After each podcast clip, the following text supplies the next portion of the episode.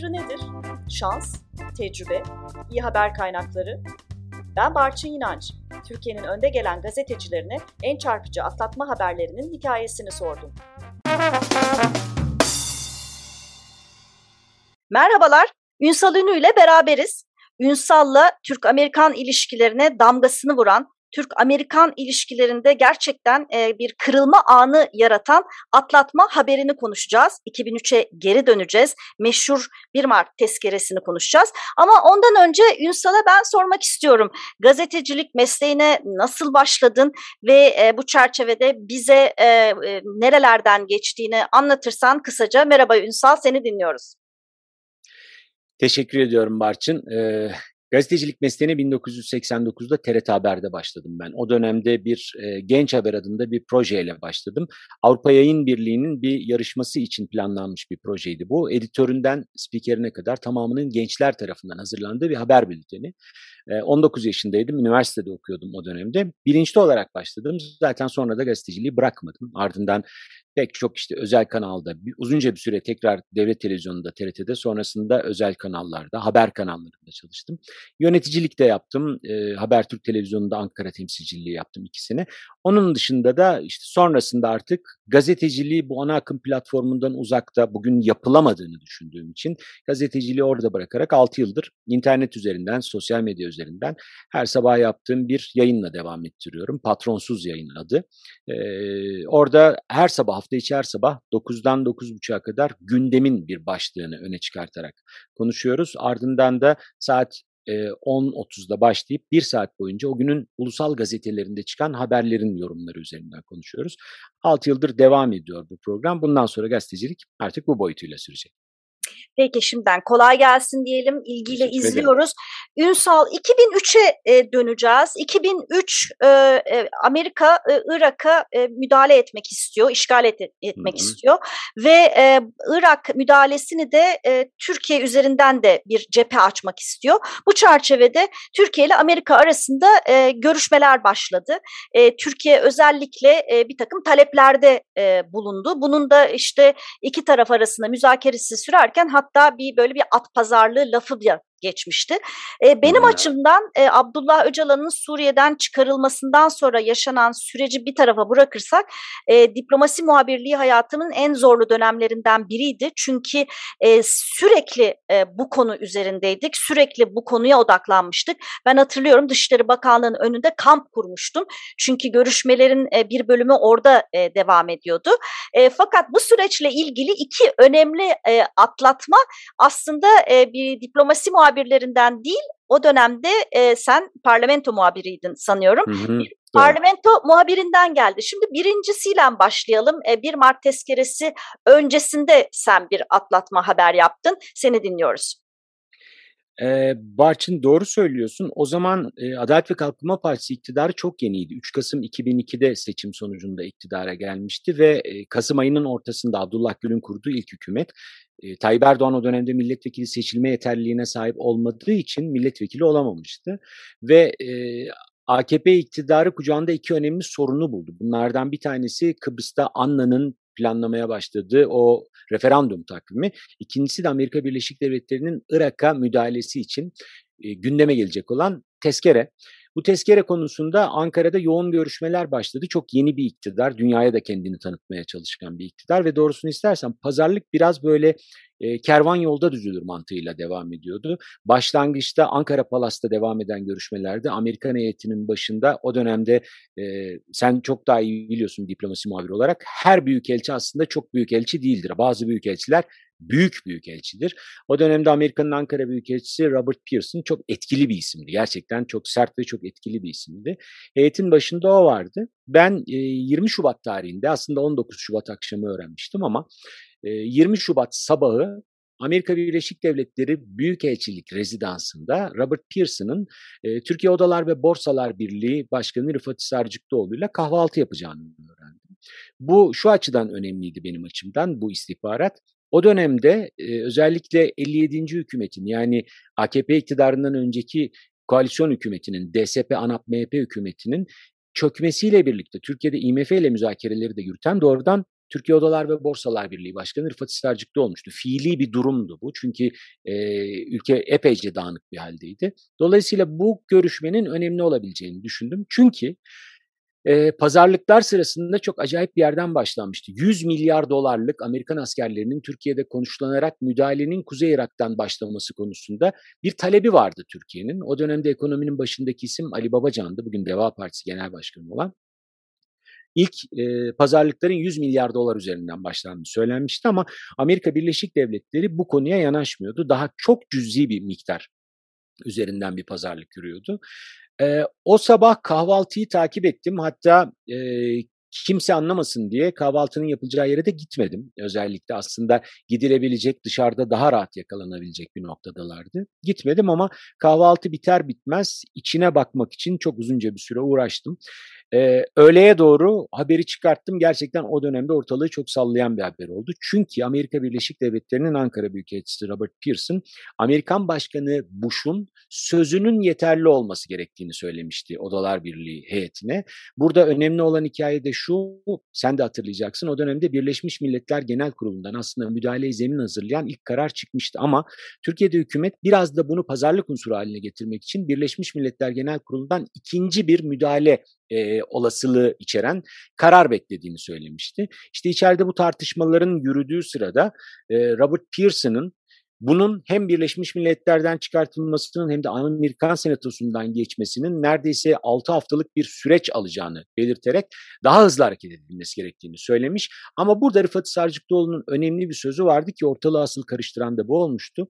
50 yıllık stratejik ortaklık içinde askeri ve siyasi anlamda ortaklık koşullarını Türkiye'nin harfiyen yerine getirdiğini ama Amerika'nın ekonomik ortaklıklar konusunda kesin açılımlar sağlamadığını söylemişti. Yani daha kesin, daha garantili bir yardım paketinden söz edince e, Robert Pearson'ın Amerikan başkanının sözü sizin için yeterli olmalı dediğini e, öğrenmiştim. Bu haberi NTV'de bir son dakika haberi olarak verdim ve e, gerçekten ortalık karıştı. Çünkü o dönemde Adalet ve Kalkınma Partisi yeni bir parti daha bir buçuk yaşında bir partiydi ve kendi yaptırdığı parti içi yoklamaya göre milletvekillerinin yaklaşık yüzde 56'sı tezkereye getirilecek bir Irak'a müdahale tezkeresine karşılardı.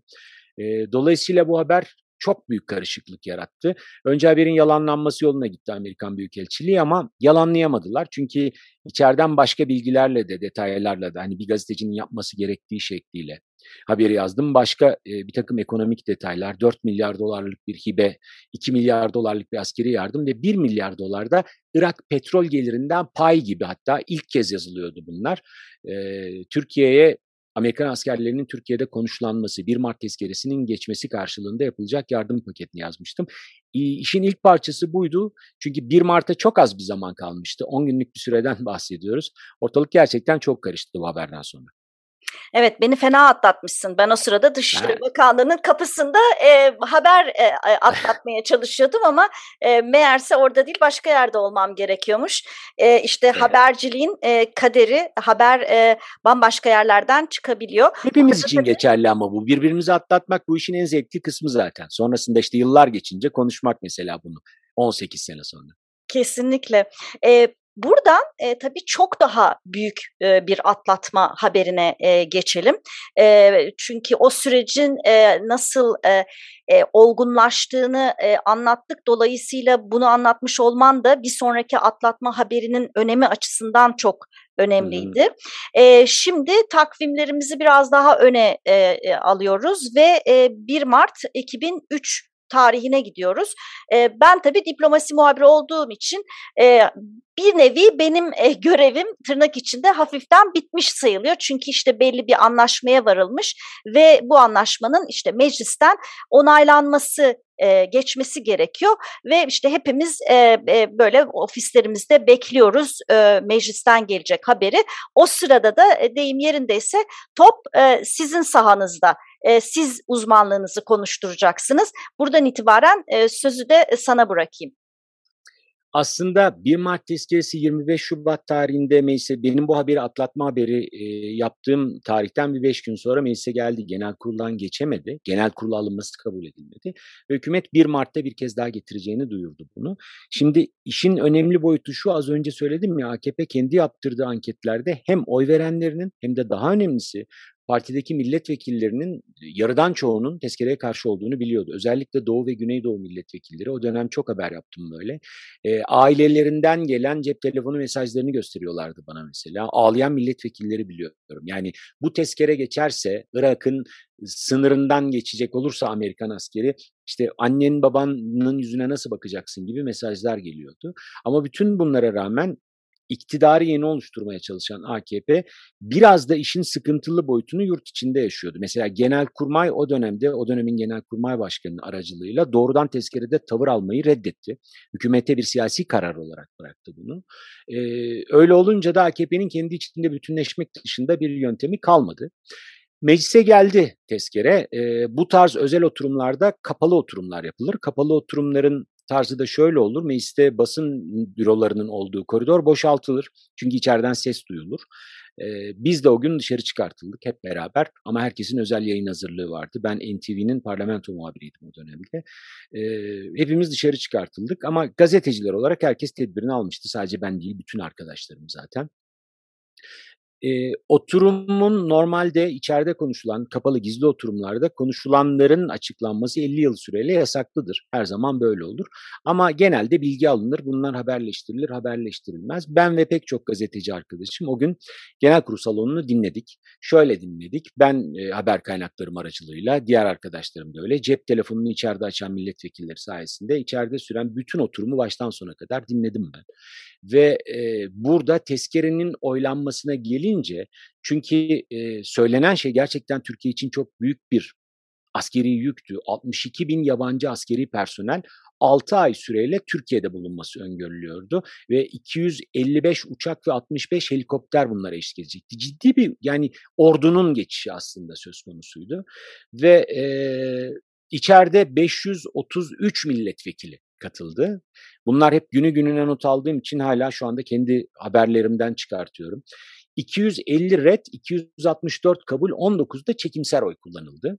Normalde o dakika itibariyle son başlangıç ve bitiş anonsları dahil içeriği dinlemekle birlikte bunun aslında bir siyaset muhabir açısından anlamı net. 264 kabul olduğu için e, burada tezkerenin geçtiği düşünülüyordu. Halbuki durum böyle değildi. Bu olaydan yaklaşık bir yıl kadar önce dönemin eski bir önceki dönemin başbakanı merhum Bülent Ecevit Anayasa Mahkemesi'ne bir anayasa oylaması gerekçesiyle başvuruda bulunmuş ve çekimser oyların son yoklamada red oylarına dahil olacağı yönünde bir karar çıkartmıştı. Ben dersimi iyi çalışmıştım bu oylamadan önce.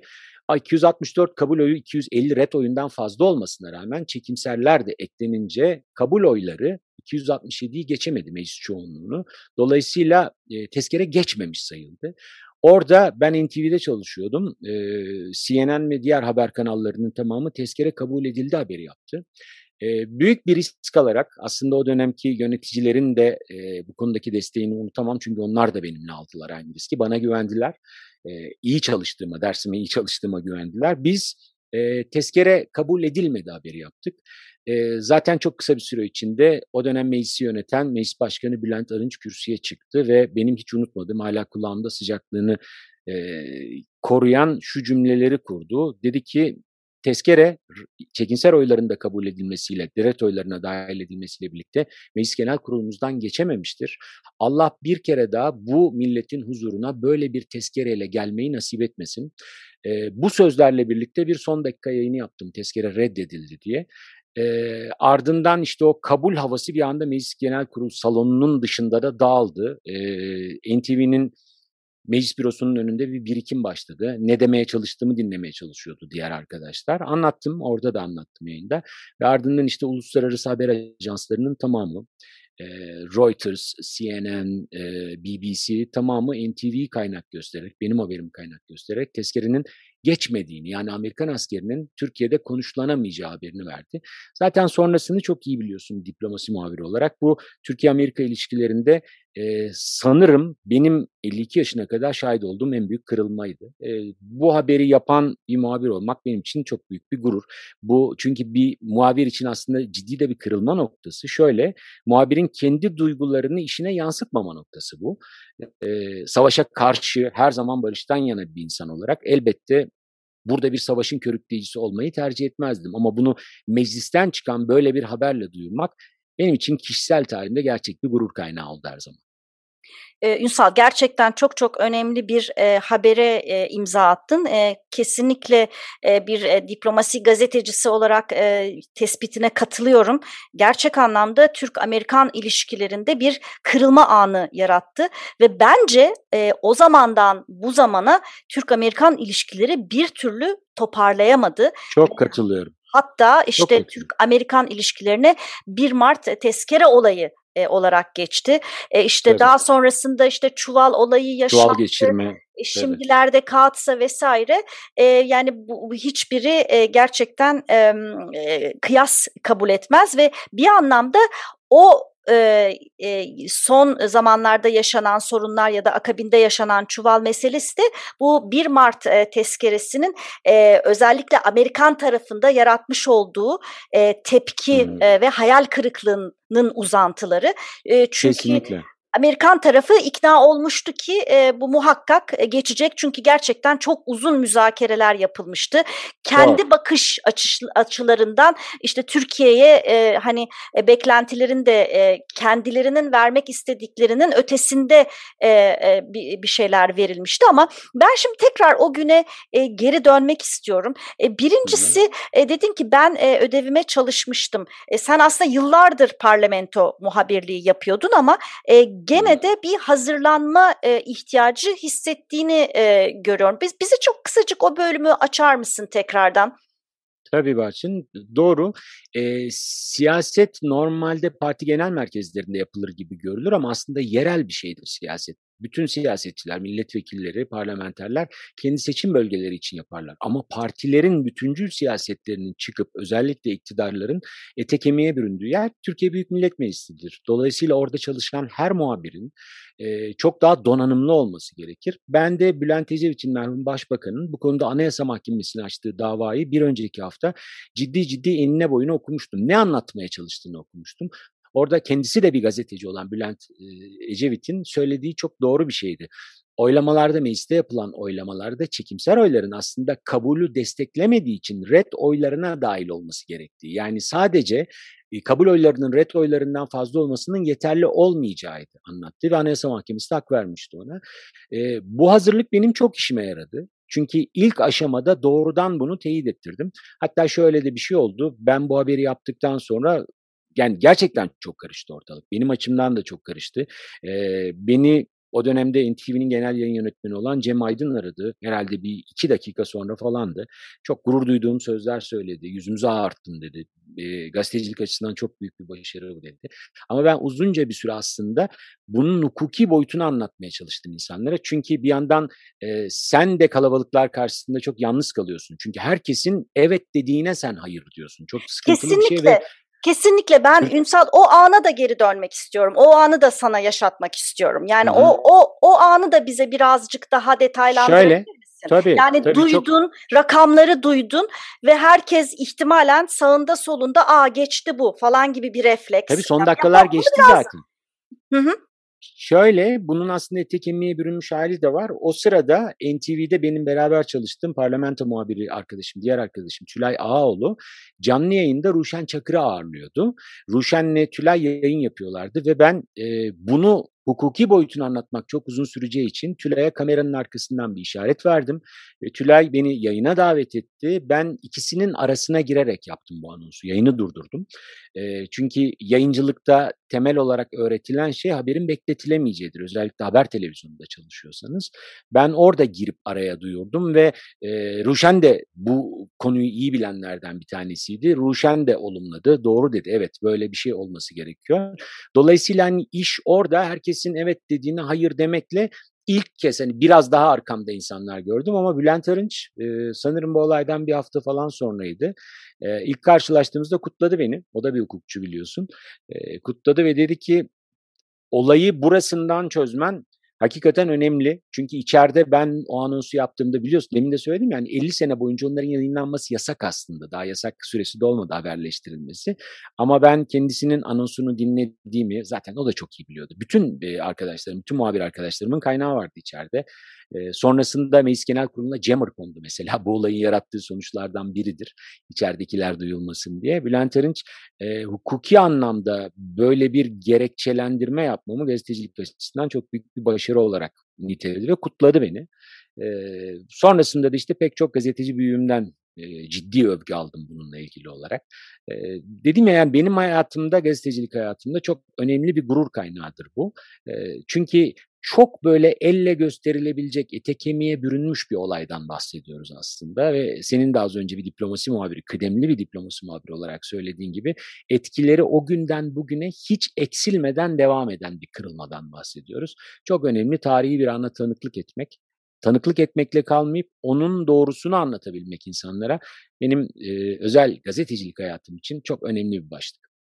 Ee, Ünsal bir krediyi de sen verdin bunu ama belki bir tık daha açmak istiyorum orayı.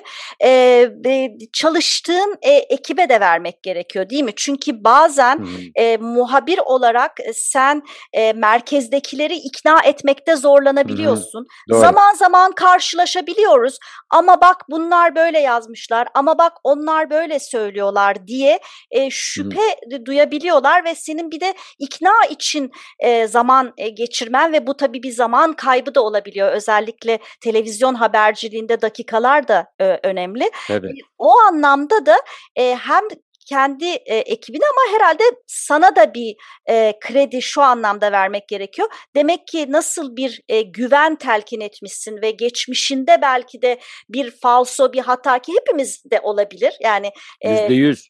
Yani ben hiç hata yapmadım. İnsanız. Yani, gazeteci İnsanız mümkün değil ki. Olamaz ama demek ki hani e, senden gelen e, haberlerde bir güven e, yaratmışsın ki e, karşındakiler de çok fazla tereddüt göstermediler diye anlıyorum. Doğru muyum? Şöyle e, kıdemli parlamento muhabirleri için, kıdemli muhabirler için NTV'de o dönemin gerçekten haberci kadrosu çok çok iyiydi.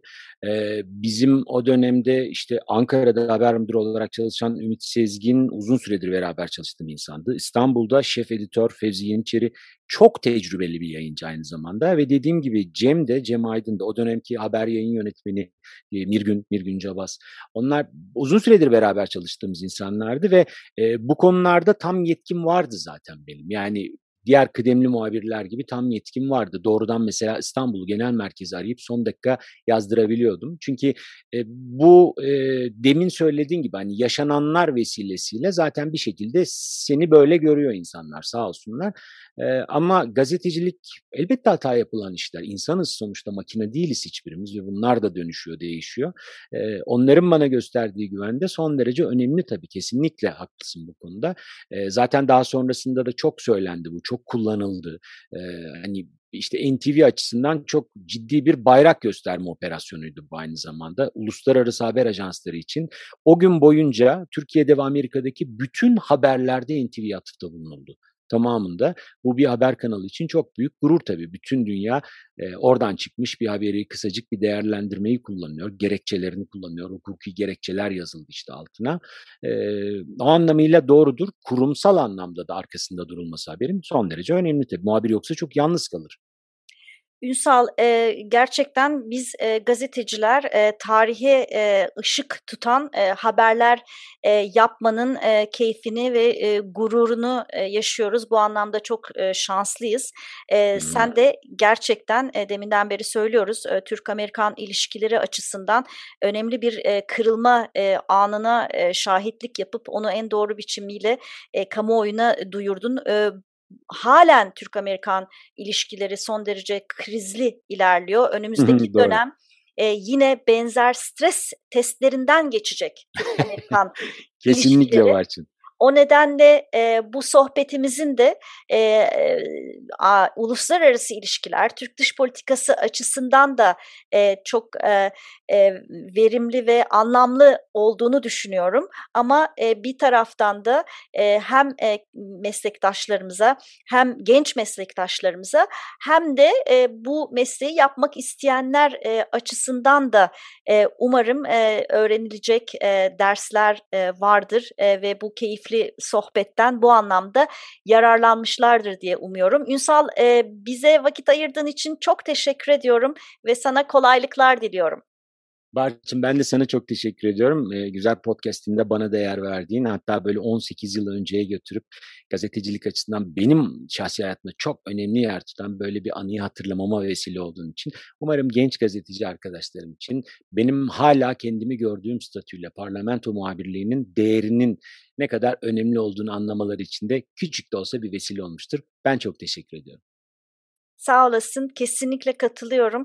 E, bu zamanlarda böyle muhabirlik maalesef küçümsenir oldu ama gazeteciliğin en önemli ve en keyifli e, boyutlarından biri muhabirlik. Kesinlikle. Hatta e, sen de ben de eminim e, şimdilerde de elimizden geleni yapıyoruz ama e, evet. hani muhabirlik gibisi de yok aslında değil mi? Kesinlikle, kesinlikle. Yani ben hala kendimi öyle görüyorum.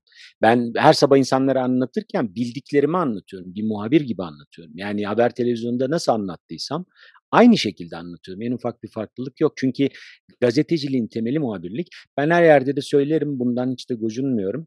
Ee, sokağa çıkıp muhabirlik yapmamış hiç kimseyi ben gazeteci saymam. Bugün özellikle hani köşe yazarlığı üzerinden çok gazetecilik tartışılıyor. İşte o gazeteci, bu gazeteci, sonradan paraşütle indirilenler gazeteci. Hayır, sokağa çıkıp muhabirlik yapmamış hiç kimse bence gazeteci değildir.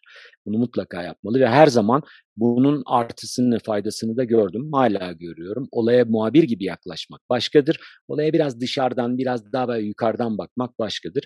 Ee, en azından 18 sene sonra anlatacak bir şeyleriniz olur benim de. Çok haklısın. Ünsal çok teşekkürler tekrar bize vakit ayırdığın için. Ben ee, teşekkür ederim. Seni her sabah keyifle dinlemeye devam edeceğiz. Teşekkür ederim. İyi yayınlar. Atlatma Haber Podcast serisi Avrupa Birliği'nin maddi desteğiyle oluşturulmuştur ve sürdürülmektedir. İçerik tamamıyla Atlatma Haber kanalının sorumluluğundadır ve Avrupa Birliği'nin görüşlerini yansıtmak zorunda değildir.